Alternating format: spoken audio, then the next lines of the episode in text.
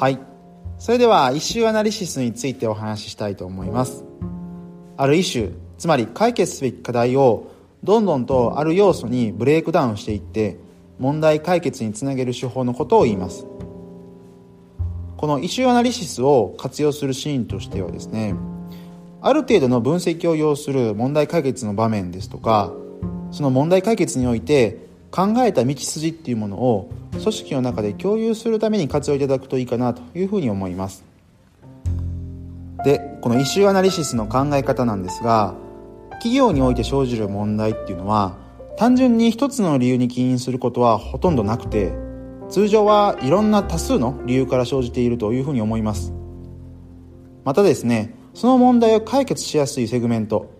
例えば部署とか要素なんかがあれば一方で解決しにくいセグメントもあると思います。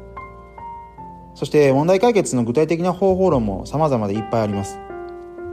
こうした中でですね闇雲に問題を解決しようとしてもなかなかうまくいきませんよね。まずはどこで大きな問題が生じているのか。そしてその主原因は何なのか。どうすればそれを解決できるのか。まあ、そういった構造的にですね考えていくことが問題解決の効率を上げるためには重要です。そこで用いられるのがイシューアナリシスです。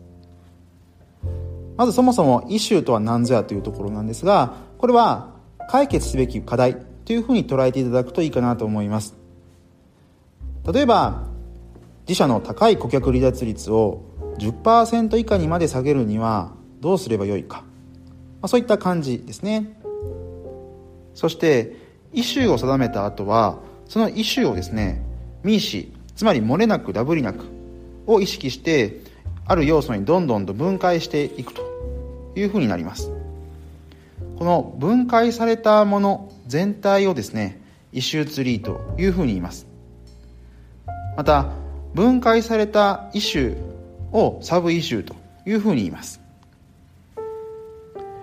イシューアナリシスではですねなるべく効果的な切り口を見つけてイシューツリーでイシューを分解した上で分解された先のサブイシューについて仮説を立てて本当にそれが可能なのか効果的なのかっていうところをですね分析していくという流れになります。本来は極力精密にイシューアナリシスを行って問題解決を進めるのが望ましいことなんですが一般的にはですねそこまで手間暇をかけることが難しいのでどこかを単純化した簡易版が用いられることが多いかなというふうに思います。そしてこのイシューアナリシスの最初の難関難所っていうところでいきますと感度の良い切り口でイシューツリーの分析を行うことが難しかったりします。例えば在庫を削減できるかというイシューと実際に仕掛かり品の在庫が急増していたという事実があったとします。もしですね部品とか原料の在庫と仕掛かりの在庫と製品の在庫という切り口を知っている人であれば多少分析を進めるとすぐに仕掛かり在庫が増えているということに気がつけます。ですからなぜ仕掛かり在庫が増えているのかということにフォーカスして考えを深めていくことができます。一方でもしこの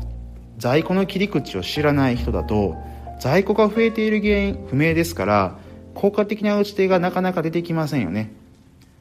実際にはどこに問題があるかはケースバイケースで変わってきますがこの切り口の武器が大いに越したことはありません。ですのでぜひ一般的な切り口についてはいろんなところでインプットしておけるといいかなというふうに思います。またですねイシューツリーに沿って仮説を立てることもとても重要です。仕事のスピードを上げるためには最初から適切な仮説を立てることがとても鍵となります。そのためにもですねいろんな現場感覚ですとかビジネスの原理原則そういったものをしっかりと理解しておけるといいかなというふうに思いますはいということで今回はイシューアナリシスについてお話ししてみましたぜひ普段の仕事で問題解決に当たるときに参考にしていただけると嬉しいなというふうに思いますそれでは今回はここまでとしたいと思います。